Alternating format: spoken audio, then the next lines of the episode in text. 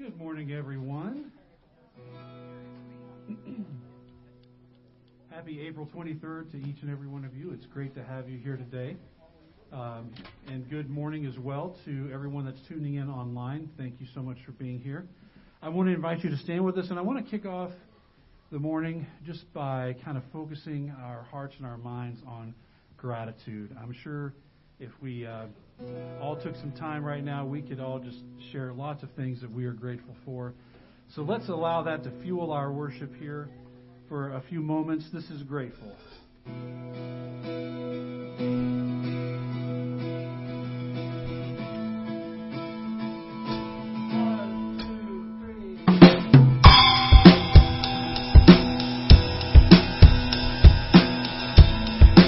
All right, this is the day. Let's sing it.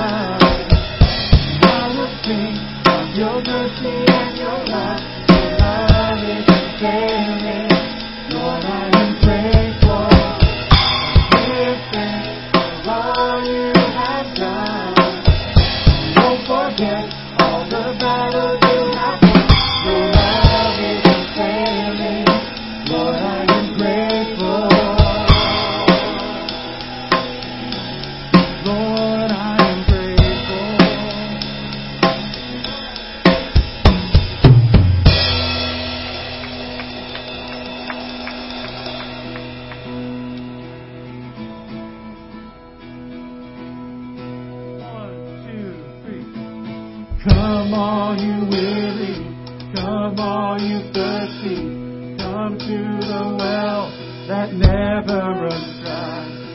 Drink of the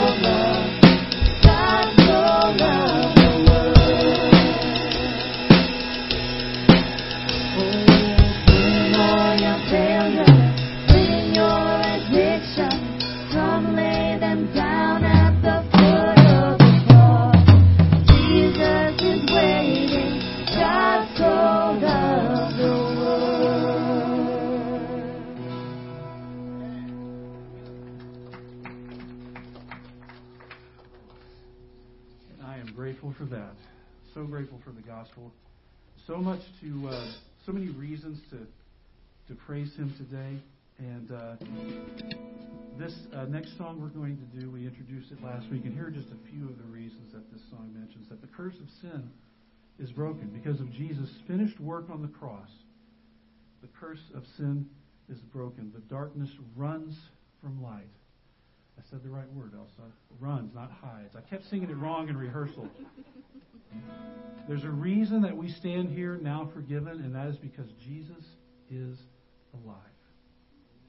Amen indeed.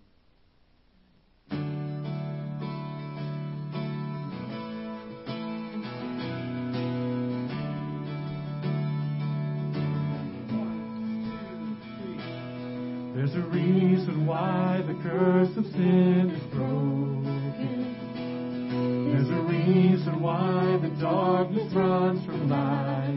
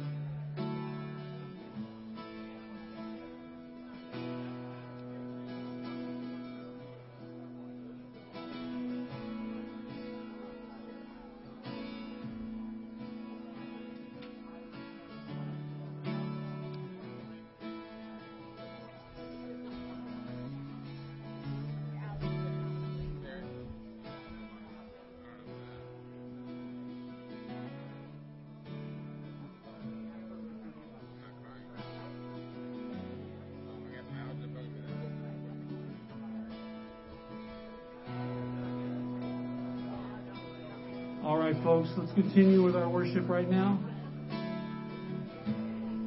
Our God is holy. Our God is awesome. He is worthy of our praise.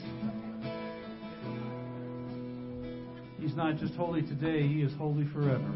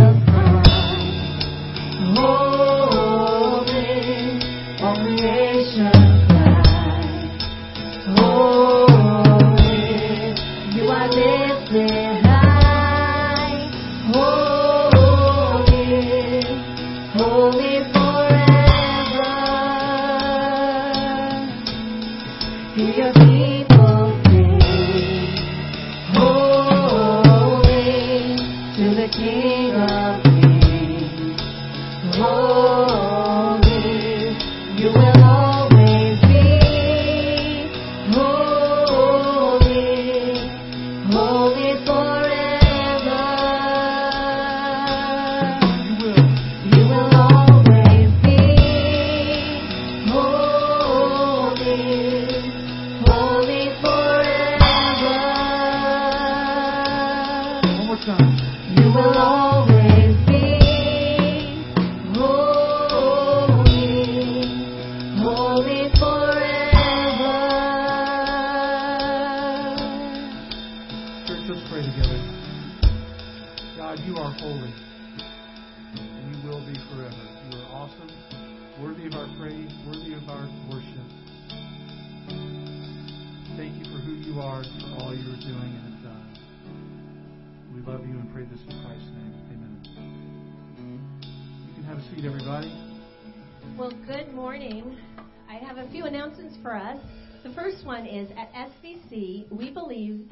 Healthy connection with others is crucial to our spiritual growth. Our small groups exist as a way for people to experience that connection. And our groups enable us to go deep into the study of God's Word, encourage and pray for others, and receive that encouragement from others as well. And they help us become more like Jesus in every area of our lives. We have a few small groups that are currently meeting, and for more information on these groups, you can either tap the groups option on our app or you can visit solanovalley.org forward slash connect. We also appreciate all of you who give faithfully to our mission of making disciples. Our desire as a church is to see people say yes to a lifetime of following Jesus, and that will never change. So we appreciate your continued generosity and your desire to worship God with what He has entrusted to you. There are several different ways that you can worship by giving, and you can find them again on our website, solanovalley.org forward slash giving, and also by tapping the give button on our SVC app, or if you're here in person, we have a silver mail slot on the back wall that you can put your um, donation contribution to us in there. Um, and then at this time, I will pass it over to Gary. All right. Thank you so much, Elsa. I really appreciate that. Uh, thank you guys for being here. I'm really glad you're here today, each one of you. And uh, it's really, really good to see you guys. If you're joining us either from Facebook or YouTube, we're really glad you're with us as well. Uh, today we're going to be looking at Acts chapter 1 verses 12 through 26. So if you have a Bible, you want to open up to that, that would be good. Uh, real quick, let me tell you something about your notes. I, we passed out notes beforehand. Uh, and a little bit about the way these are put together is I just put down space like under the introduction, if there are thoughts or ideas that you want to put there, or under an overview of the Holy Spirit, which we're going to go over today, and then anything that comes to your mind while we're reading the text. And then I have some some uh, I have some points that we're going to fill out as we work through this. But on the back, I have some questions for you for reflection and application. Uh, I did not read through these questions a second time, so if you see a word missing and a sentence doesn't make sense, just I don't know. Uh, sorry. Uh, but uh, but the, uh, the the the purpose of this is because uh, because you're not kids anymore. Nobody gives you homework. So I'm giving you homework. No, I'm just kidding. Uh, actually, what this is for, this is for you to ignore. If you want to ignore it, that's fine. Uh, but if you don't, you know, if you would like to maybe read, or study, think more about what we looked at, uh, the questions are intended to kind of help you think through, reflect on what the Bible teaches and how it applies to our lives. Uh, I've also included in here a lot of different scripture. This is something you could do uh, a, maybe a question a day if you want to do it that way. You can do it in your regular quiet time uh, if that's a part of your weekly or your daily habit. Uh, you could do this with your spouse if you wanted to. Uh, you can also do it like in uh, a small group. So the purpose of that is just simply to serve you, not to overwhelm you. So just kind of let you know what those are about. I did it for the first time last week, uh, and uh, doing it again this week, just so you can kind of look at that. Um, so real quick, let me talk to you about four kinds of Christians, real quickly. Okay, let's talk about four kinds of Christians. So, so there are when we talk about the Holy Spirit, when we talk about the Holy Spirit, uh, and, and Max Lucado talks about this in his book uh, entitled "Help Is Here." And he talks about two kinds of Christians. But I'm going to talk about four. Uh, the one group that Max Lucado talks about when it comes to the Holy Spirit is he talks about this group that are kind of like, I, I have the Spirit and you don't, Christian. You know? There is the, I have the Holy Spirit and you don't kind of Christian. And and, and sometimes this kind of person, and, and, and this is not like a, a denomination necessarily, although in some denominations you may see more people like this. Uh, but it, it, oftentimes uh, they come out of a background tradition, uh, and what they do is they're kind of like, well, we're a little bit we're a little bit more elite or a little bit better than you guys. Okay. Uh, then there is a different kind of Christian and Max Lucado comes out of this background, and I do too. Okay? This is the background he came out of. He grew up Church of Christ. I grew up in a Baptistic church uh, in Little Rock, Arkansas, and so we both have a similar background. But it's the Holy Spirit police Christian. Okay? It's the Holy Spirit police. These are the people who are uh, anything that appears to be even a little bit sensational. They're very, very suspicious of it. Okay? And, and they're afraid of people losing control and getting crazy. Alright?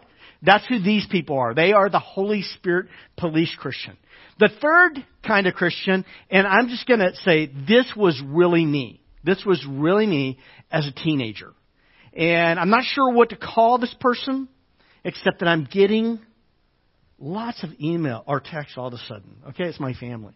Uh, so, um, but but the the impoverished Christian, they're kind of like this. They're kind of like uh, imagine someone living up in gold country, and they have a little lot of land that they have bought, and they are like way in debt with it, uh, they have a little, you know, mobile home. Nothing against people live in mobile homes. I used to live in a mobile home when I was younger.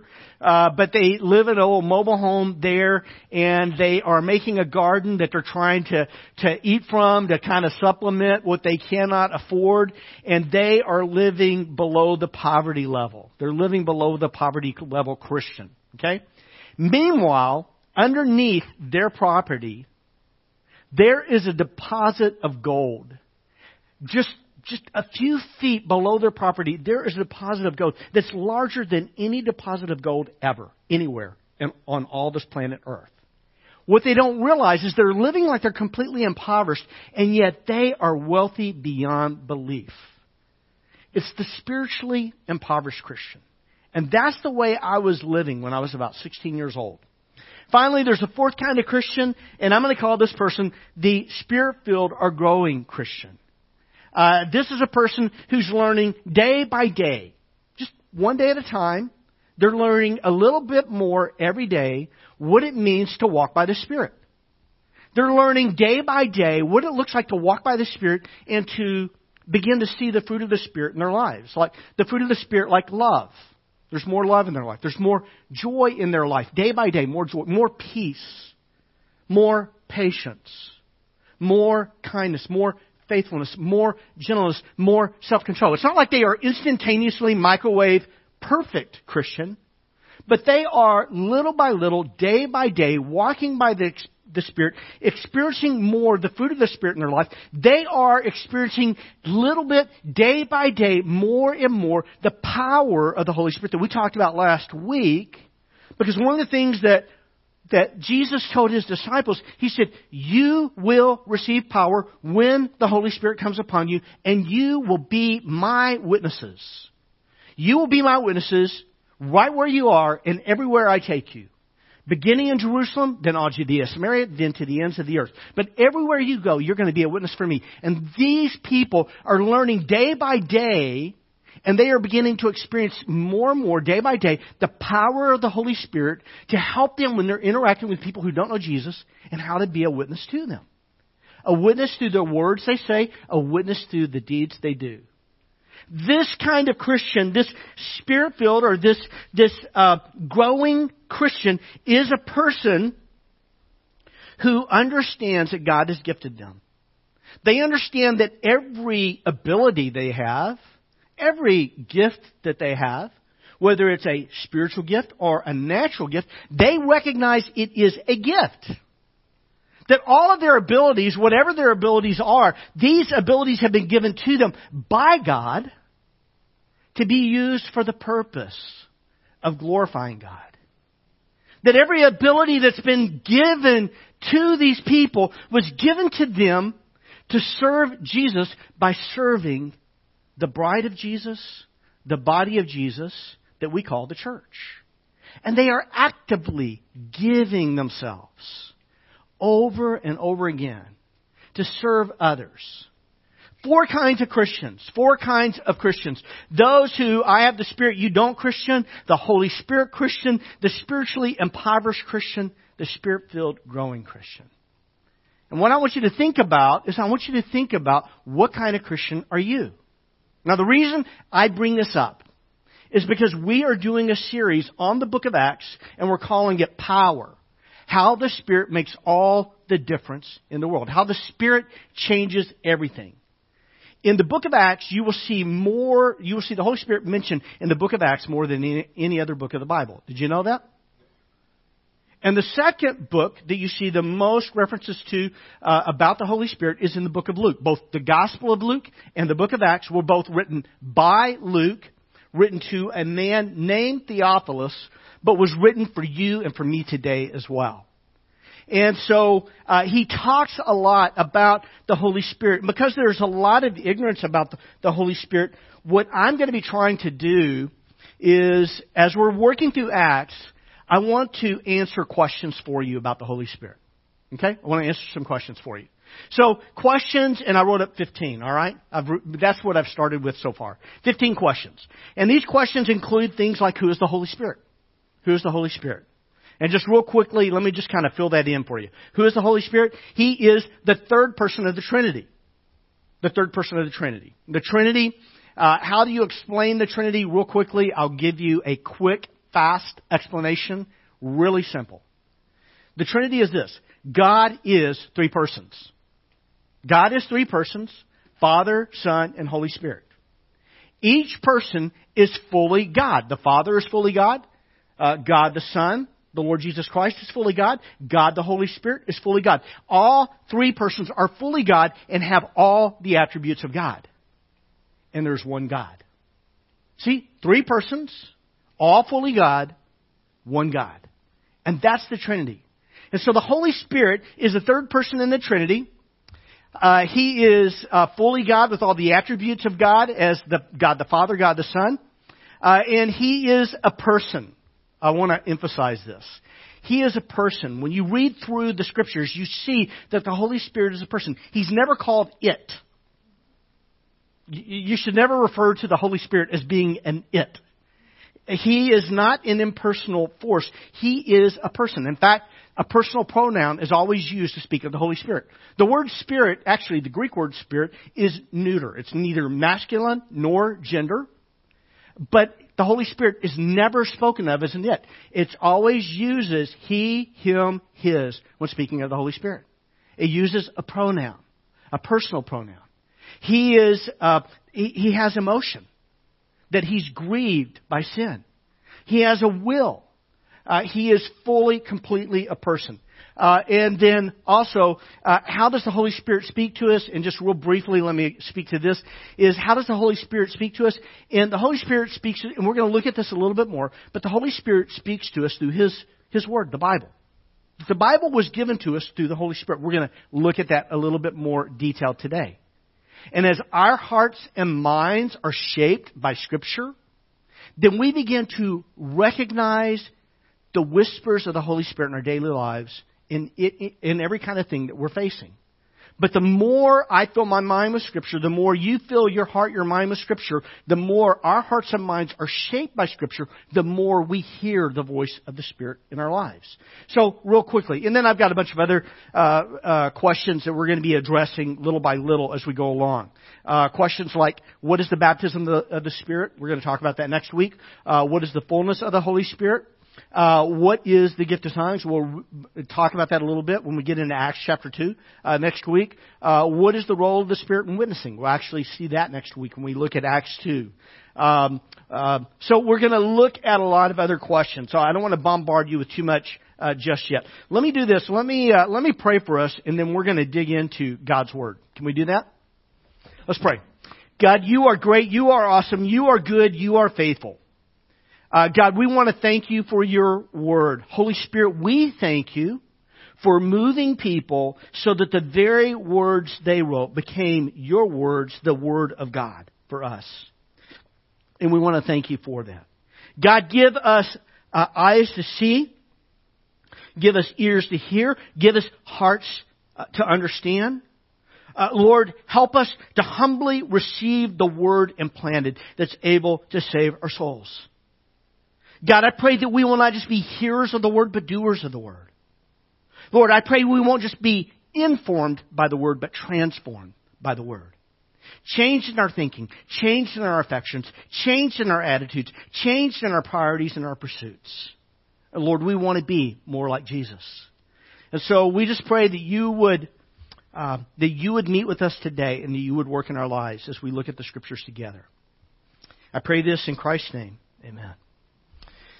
Um, verse 12, Acts chapter 1, verse 12 says, Then the apostles returned to Jerusalem uh, from the hill called the Mount of Olives. So very, very quickly, let's go back. Let's back up a little bit. Last week we, we looked through Acts chapter 1 verses 1 through 11. And what happens in Acts 1, 1 through 11 is the Bible tells us that Jesus appeared to his disciples over a time frame of 40 days. Can you say 40 days? 40 days. Jesus did not just appear to his disciples once or twice. He appeared to them repeatedly over 40 days, and this is what the Bible says, with many convincing proofs. Can you say convincing proofs? Their faith was founded on fact. Their faith was founded on convincing proofs. Their faith was not just kind of oh, oh, this wild leap in the dark. Their faith was a very reasonable faith. And they had seen Jesus repeatedly over a period of 40 days with these many convincing proofs. And what Jesus was doing is he was teaching them, the Bible says, teaching them about the kingdom of God. Wouldn't you love to have been a part of those conversations? That's the Bible study. That's the small group I want to be in. I want to be in a Jesus small group. By the way, it wasn't that small. The Bible tells us in 1 Corinthians chapter 15 at one time he appeared to more than 500 people on one occasion. So he was bringing to them evidence for believing in him and he was teaching them about uh, uh, uh, about the kingdom of God and the Bible says uh, he was eating with them. My favorite part. Okay? Uh, is that, that, you know, when Jesus sat down with his disciples, it was like, you know how, you know, uh, sharing a meal with family or with good friends, isn't that a lot of fun? And that's what Jesus did with his disciples. And he was instructing them. And one of the things he told them is he told them, stay in Jerusalem, stay in Jerusalem, until you receive what my Father promised to you. For uh, not many days from now, uh, John baptized you with water, but not many days from now, you will be baptized by the Holy Spirit. Not many days. And we're going to talk about that next week. And so they're waiting for this baptism of the Holy Spirit. And so they ask Jesus, is it at this time you're going to restore the kingdom to Israel? And Jesus says, it's not for you to know the times and epochs. The Father is fixed by His own authority. But you will receive power when the Holy Spirit comes on you. You will receive power. The Christian faith is a powerful faith. You will receive power and you will be my witnesses in Jerusalem, in all Judea, Samaria, to the ends of the earth. That's what the book of Acts is about.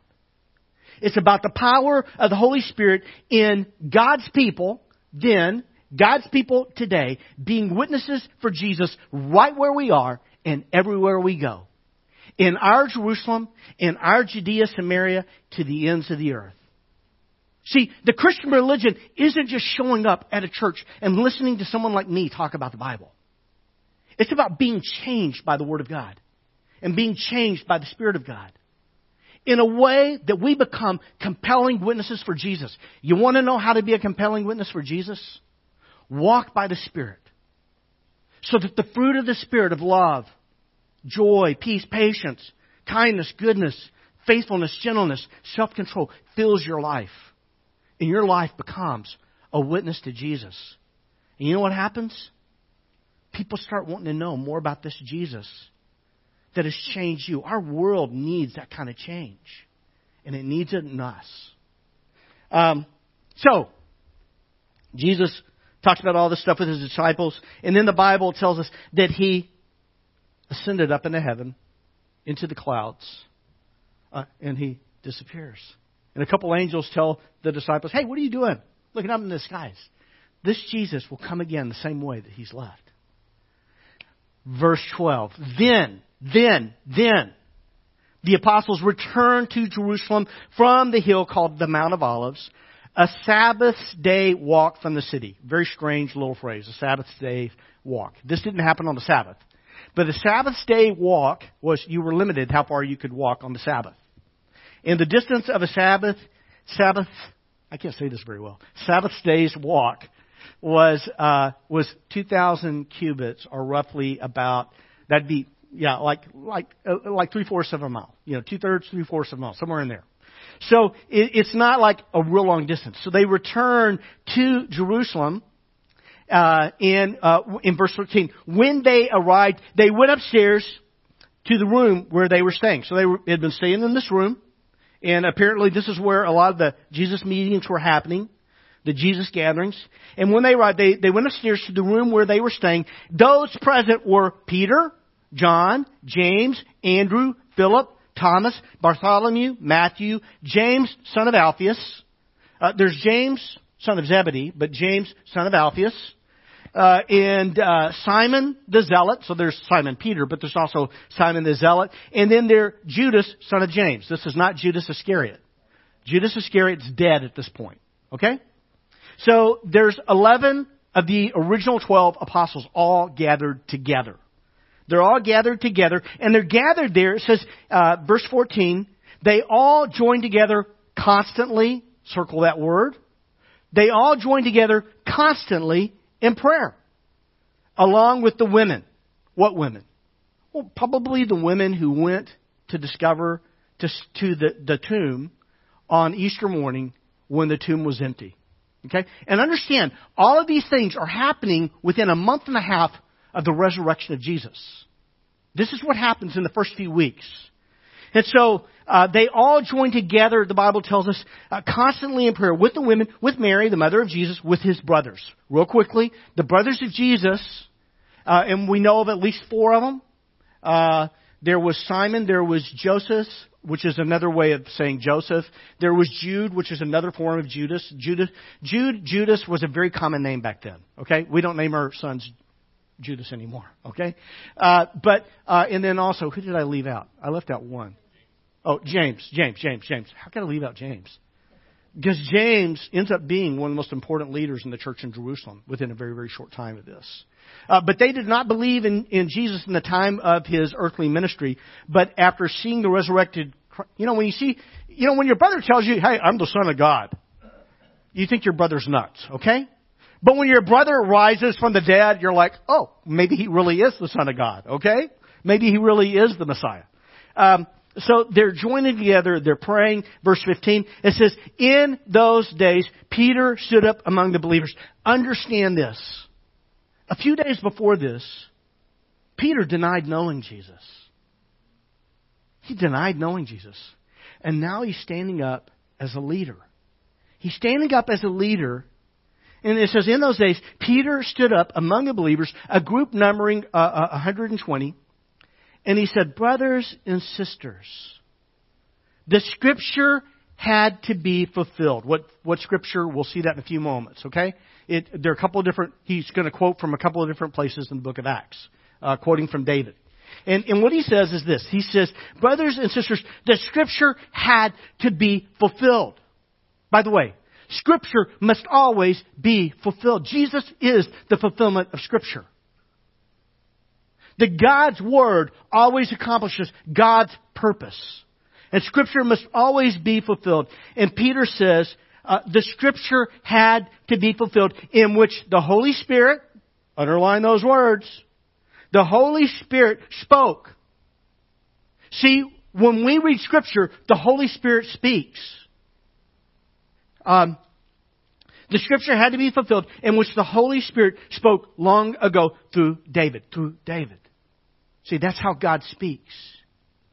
It, the, the, the word we hold in our hands is the Word of God, given to us from the Holy Spirit through men like David, like Luke, like others. Uh, the Holy Spirit spoke long ago through David concerning Judas, who served as a guide for those who arrested Jesus. He was one of the number, our number, and shared in our ministry. Now, at this point in time, verses 18 and 19 is kind of like this parentheses. Well, actually, it is in parentheses in my Bible, okay? There's this parenthetical statement. So, understand, who was this written to? Theophilus. Was it written to you? No, it was written for you. It was written to Theophilus. Okay? This was written 2,000 years before we were born, alright?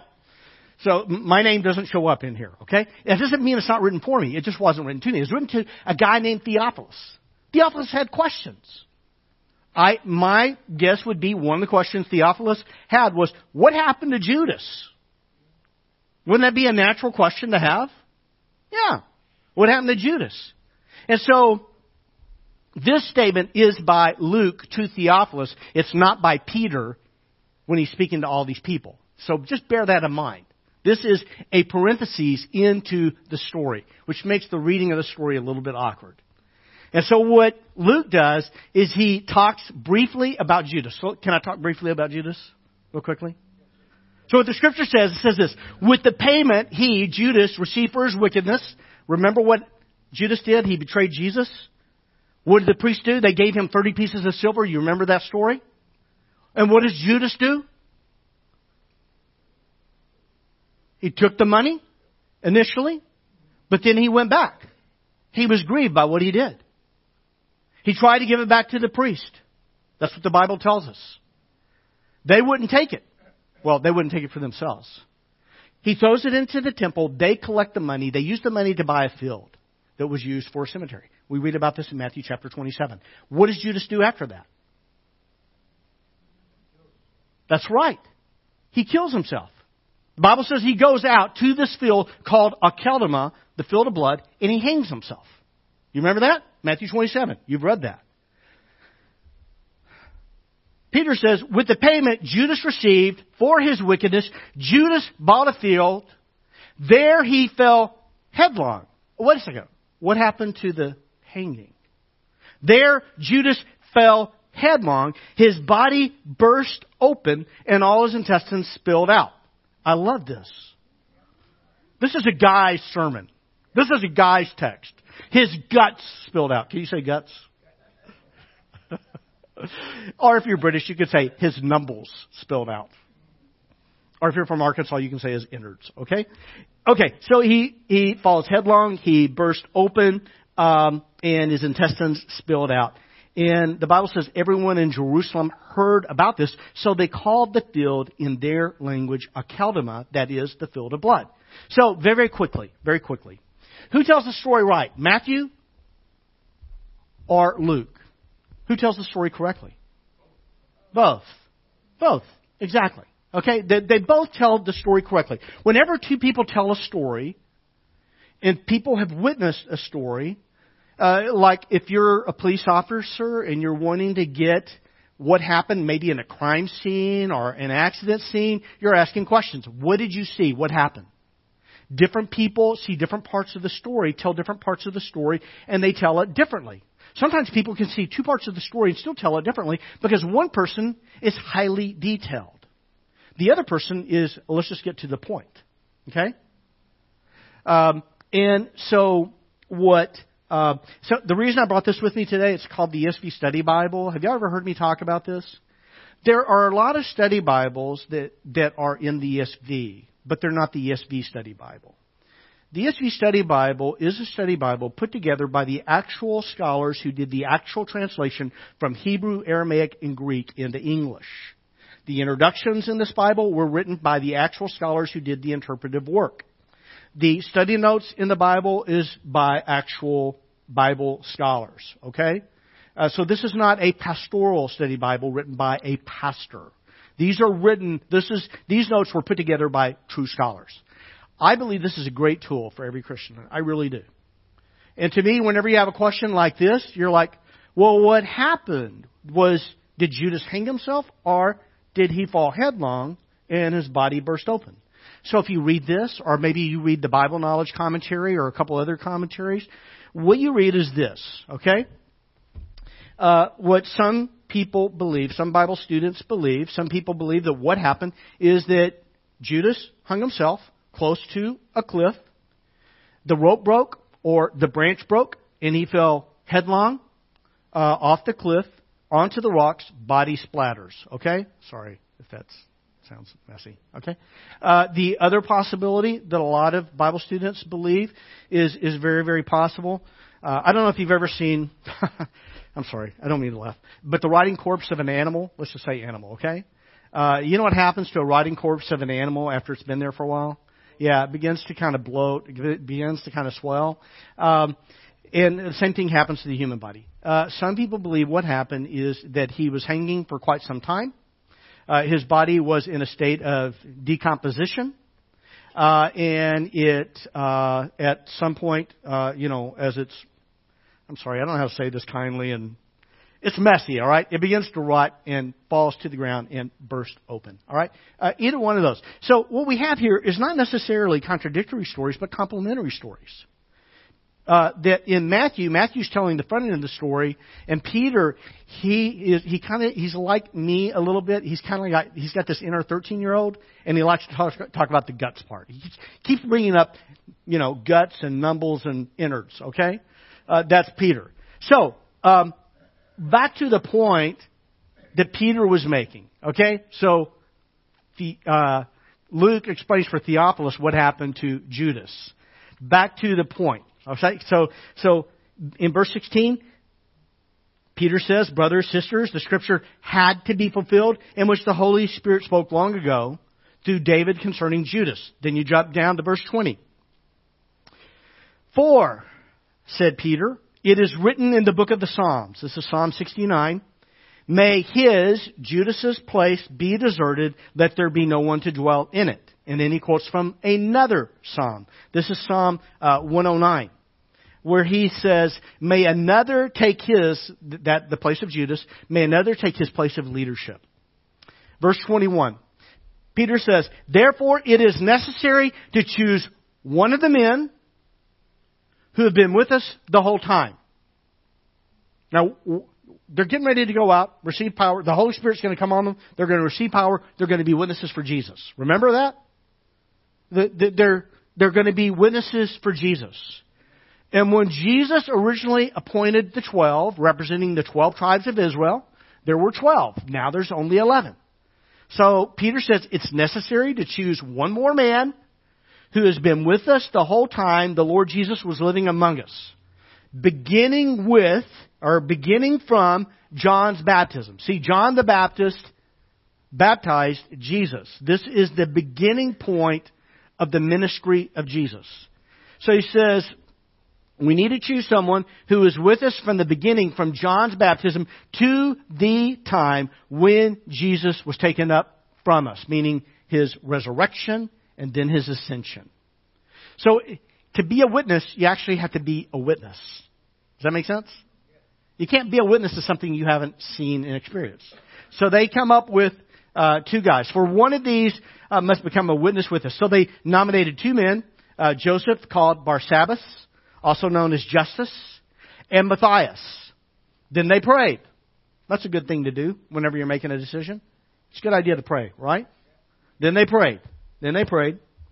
Lord, you know everyone's heart. By the way, the heart is always the most important thing to look for in leadership.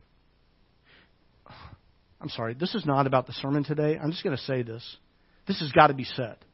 And you really need to understand this. Today,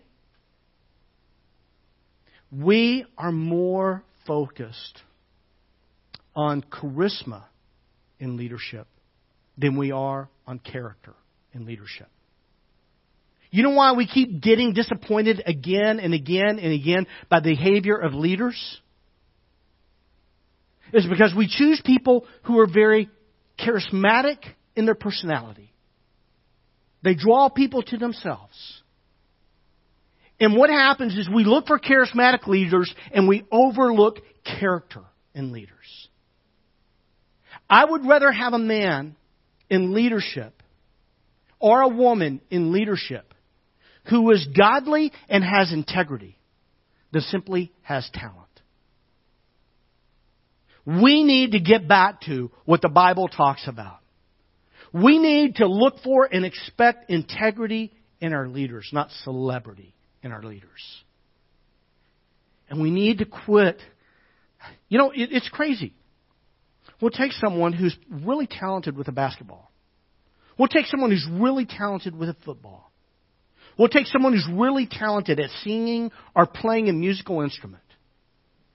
And we'll make that person a worship leader. Or we'll make that person a speaker at an event. But how you play football, how you play basketball, how you play the guitar says nothing about the true condition of your heart. We have got to look for integrity and leadership. We have got to look for character, not charisma.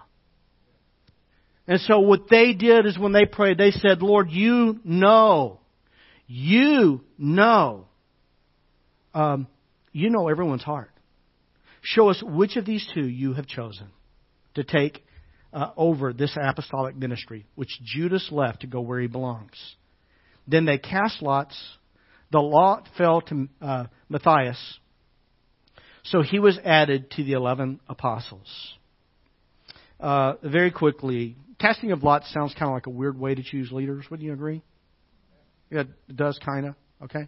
Just understand, this is the only place in the Bible where they cast lots. Uh, it, there, it, in the Old Testament in Israel, uh, they had the Urim and the Thummim. Are you familiar with this? Have any of y'all heard of this in the Old Testament? Sometimes the Urim and the Thummim were used in making decisions. Okay. Now, anytime a decision needed to be made, for the nation of Israel where there was not clear biblical revelation in the Old Testament scriptures, they would use this. And it was thought to believe that there was two rocks, two stones, one was black, one was white, and it was somehow used like casting lots, and that's how they would make decisions. Uh, also, the book of Proverbs, I think it's chapter 16, verse 31, uh, the Bible says something like this. It says that the lot is cast into the lap, but God is the one who determines the outcome. And what it means is it means this is that even things that appear to be left to chance are ultimately under the sovereign hand of God. Okay? That everything, God is outrageously in charge. All right? And that's what we mean when we say God is sovereign. He is outrageously in charge. Nothing is too little. Nothing is too little. God is indifferent to nothing. He's indifferent to nothing.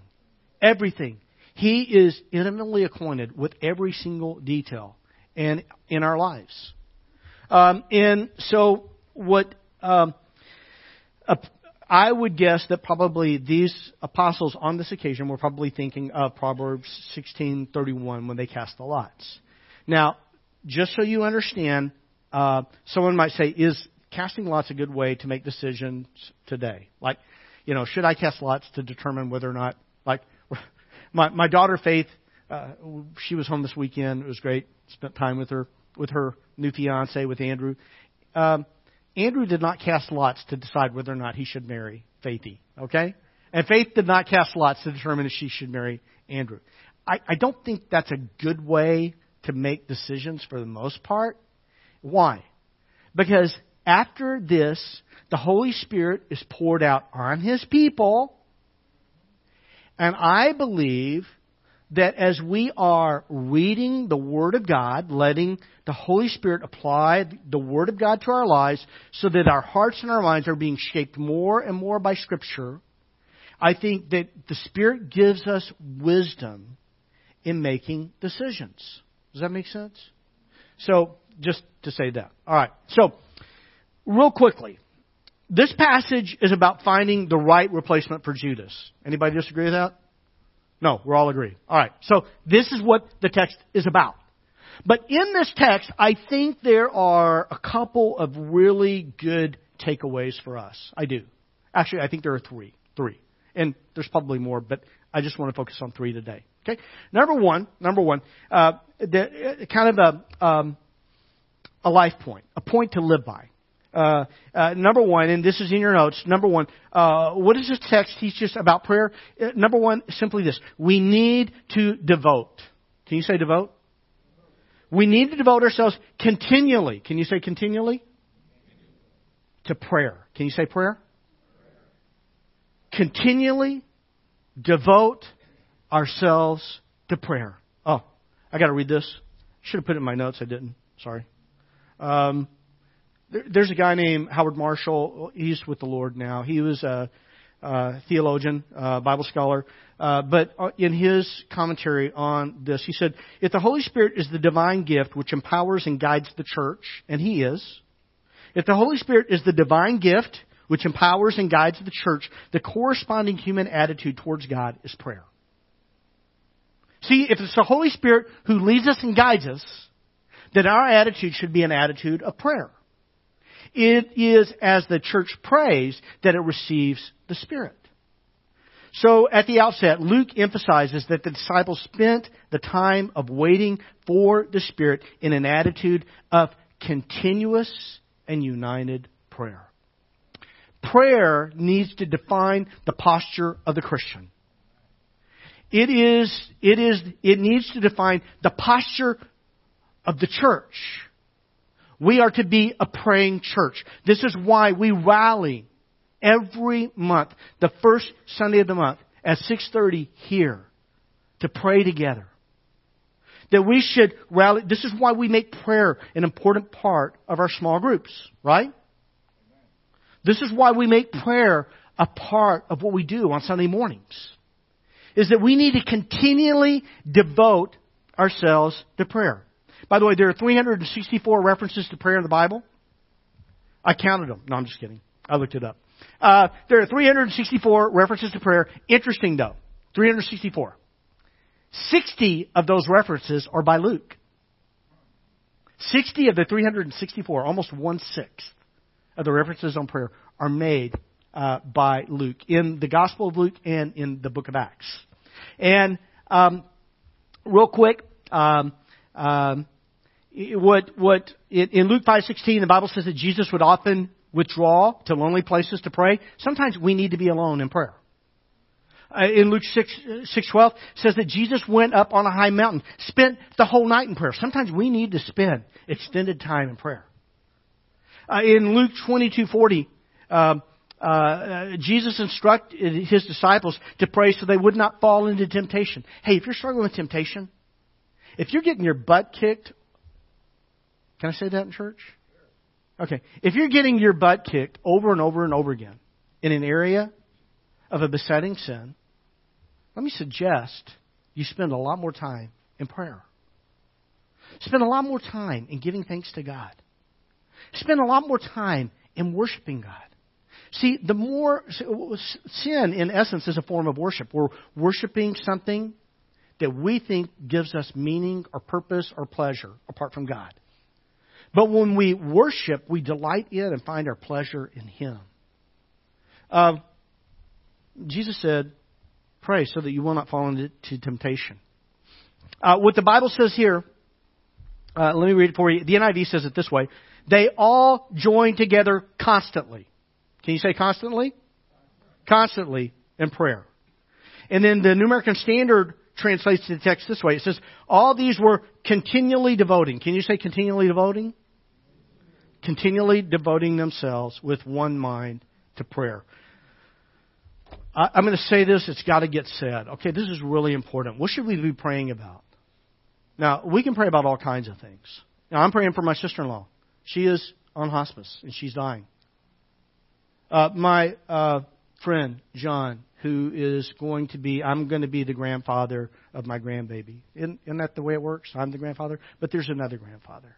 My son's father in law, John. He is a friend. I would have chosen John as my friend, even if our kids never met and never married. I really like John. I really do. I admire him. I respect him.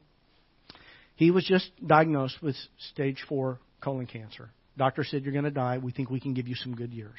I pray for my, I pray for my friend John. Uh, I, I pray about things like that. But let me tell you, I think we pray for our friends. We pray for our family members before the service began. You know, Sandy, we prayed. We prayed for Sharon, who's having some health issues. You know, we prayed. And I pray for you guys. I pray for health issues in your lives.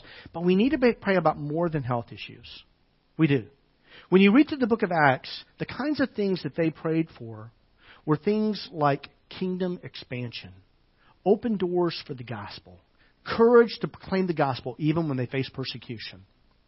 Let me give you three things I think we need to be praying about as a church. Can I do this? I've been praying for open doors for the gospel. This Friday, I have been invited to speak before a group of community leaders, including our county board of supervisors and others. April is National Child Abuse Month. Did y'all know that? This month is National Child Abuse Month. Did you know last year in Solano County, seven children in this county were killed? Were killed due to child abuse. Yeah. Two more children, they took their lives because of what they were going through in their homes. Another child uh, died from fentanyl. Um, anyway, they've asked me to come. They've asked me to speak. And I've said, that's fine, I'll be there. I said, but just understand I'm a minister of the gospel. Everywhere I go, I talk about Jesus. Is that going to be a problem? And I said, and also just so you know, I, I, when I talk, I talk about the Bible. I do that. I'll lead you in a moment of silence. I'll pray during that moment of silence. But I will talk about Jesus and I will talk about the Bible. Uh, she said, Well, I think that's okay. so I scripted it out, what I thought I would say, sent it to her. She said, We'd be honored to have you. This is what I'd like you to do. Uh, I'll send you out when I'm going to do it, where I'm going to do it. I'd like to invite you to be present. You know, anybody who wants to be there. It's going to be at 12 on um, uh, Friday afternoon. Uh, this is normally the, my day off. But I thought, you know, I've been praying for open doors for the gospel. I can't walk by this. I can't pass this by. Just to go over to Napa and eat at Taqueria Rosita. I need to be there. I need to represent Jesus to these people. I'd like you to pray for me.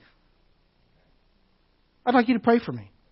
I'd like you to pray for open doors for the gospel. I'd like you to pray that people will be responsive to the gospel. Would you do that for me, please? Since you're my church, can I ask you to do that for me? Uh, you know, what, what should we pray for? I think we should be praying for spiritual renewal and revival in our lives. I do. Can you do that? Can you pray with me for spiritual renewal and revival in our lives? And, and also, a third thing is, is that 28 years ago, actually 29 years ago, actually 30 years in October. This is crazy. I can't believe it. 30 years ago, this October, Joy and I moved here. There was no church. There was no paycheck. We had to raise all our own support. We didn't receive a paycheck from the church until about five years into starting our church. We came here to plant a church that would reach people who don't go to church. We came here to tell people about Jesus. That's why we're still here today. We will not quit. I will not quit. My wife will not quit. Um, so we didn't come here for the paycheck, just so you know, all right? We didn't come here because there was already something established that, you know, would take care of us. We didn't do that. What I would like you to do with me is to pray for the next fantastic hire for Solano Valley Church. Because I am actively looking for someone who's fantastic, who's in their 20s or their 30s. When Joy and I moved here, she was in her 20s, I was in my 30s, and we reached a lot of people in their 20s and their 30s. By the way, every day, every week, anybody who's with me at any coffee shop in town, you've seen me. I'm in relationship with people. And, and I often talk to, to people about Jesus. But I really think that what we need is we need a fantastic person who is a missionary. A missionary. Someone who has a compulsion for reaching millennials and Gen Zers with the gospel message. Would you pray with me? for the next person to come in. And this is not my replacement. This is someone to work alongside me. Okay? I, I, I intend never to give up, never quit. I do intend one day for someone else to be the pastor here. Don't, don't get me wrong. But I'm going to do ministry until I die. Because I, I don't think you retire from a calling. I don't think you retire. You can retire from a career, that's fine. I don't think you retire from a calling. Okay, what to pray about? Okay, two other principles real fast. I apologize. I'm going wrong. uh, number one, we need to devote ourselves continually to prayer. Number two, we need to be united in prayer. I love the way the Bible, the, the New American Standard translates this verse. It says, all these were continually devoting themselves with one mind. Can you say one mind? They were united in prayer. The English Standard Version says it this way. All these with one accord. Can you say one accord? We're devoting themselves to prayer. You see, their prayer was united. Unity is very important to God. Number three, what does this text teach us about Scripture? Number three, Scripture is given to us by the Holy Spirit through people. This book is not just a collection of good advice from godly people. That's not what this book is. This book is a collection, it's actually, it's a library, not a book. It's 66 books. 66 books written by 40 different authors over a time frame of roughly 1500 years. These authors came from very diverse backgrounds. Uh, some, one was a tent maker, one was a doctor, Luke. Some were shepherds, some were fishermen. They came from a lot of different kinds of backgrounds. A couple of them were kings. Uh, they came, uh, a couple of them were priests. They came from a lot of different kinds of backgrounds. And they write one story. One story. It's the story of how God made all things good, how sin entered God's good creation, and with sin came suffering and death. And then how God is redeeming mankind and humanity and all of His creation, and how one day all things will be good again. Revelation 21, 22. First two chapters, Genesis 1 and 2, all things are good. Revelation 21 and 22, all things are good. The Revelation 21 and 22 is the restoration of Eden. Um, this was not given to us. Uh, this is not just good advice, it's good news. It is not the word of men, it is the word of God. That, that, that Peter affirms as brothers and sisters, the scripture had to be fulfilled in which the Holy Spirit spoke long ago. The Holy Spirit speaks to you every time you open the Bible and read it which the Holy Spirit spoke long ago through David. Through David. It is the words of the Holy Spirit. It is the words of God through uh, men. Um, you know Peter. Y'all know who Peter is? We've been talking about Peter today, right? Later, Peter says this. This is this is Second Peter chapter one verses twenty twenty one, uh, and what Peter writes again, the same guy who's just been talking to you know all these 120 people. And Peter says this, above all, you must understand, you must understand that no, no prophecy of Scripture. This is a prophetic word. No prophecy of Scripture came about by the prophet's own interpretation of things. The prophet's own understanding of things. This is not the words just of a mere man in his understanding or his interpretation. This is the Word of God. He goes on to say this. He says, above all, you must understand that no prophecy of Scripture came about by the prophet's own interpretation of things, for prophecy never had its origin. Never, never, never had its origin in the human will. But prophets spoke from God as they were carried along by the Holy Spirit. What the Bible tells us, 2 Corinthians chapter, excuse me, uh, 2 Timothy chapter 3 verses 16 and 17 says this. It says that it's not in your slide. Sorry. You can write it down in your notes. I, or maybe I have it in your notes. I can't remember. But 2 Timothy 3:16 and 17 says this. All scripture. That's this what we have right here. This little library, 66 books. All scripture is inspired by God and profitable for teaching, for reproof, for correction, for training and righteousness, that the man the woman, the servant of God, may be adequate, equipped for every good work. I'm going to go ahead and ask the worship team to come up, please. See, it is the Word of God, Scripture, that is inspired by God, by the Holy Spirit, through people, that instructs us in all matters of life. That, that it instructs us, it is what equips us to live lives that are holy and pleasing to God. Let me pray for us and I'll turn it over to the worship team. God, you are great. You are awesome. You are good. Uh, God, we want to worship you, God the Father, uh, creator of all things. We want to worship you, Lord Jesus. We want to worship you for laying down your life for our sins and for taking up your life again when you were resurrected. Holy Spirit, we want to worship you and give you thanks for how you work in our lives, causing us to be born again. And how you work in us, sealing us for the day of redemption. And how you work in our lives, filling us with your presence and your power to follow Jesus and live out the fruit of the Spirit. God, we want to be people of prayer like this text talks about. We want to constantly, continually devote ourselves and give ourselves to prayer.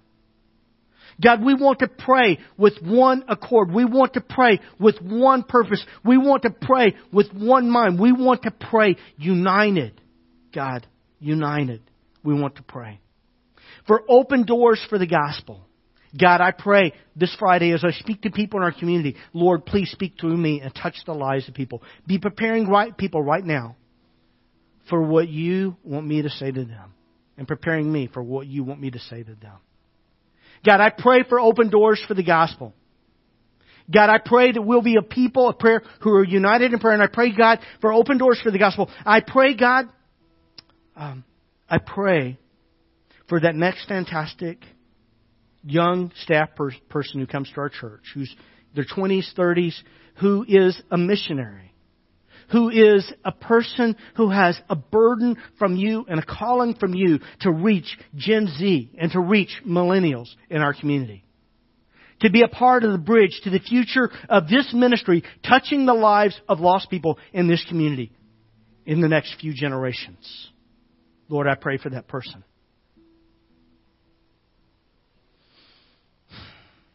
God, make us to be people of your word.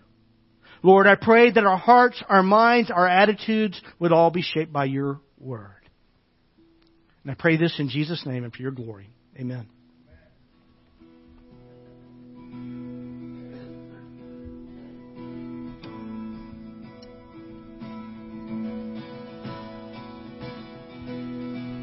Church, let's stand together one more time.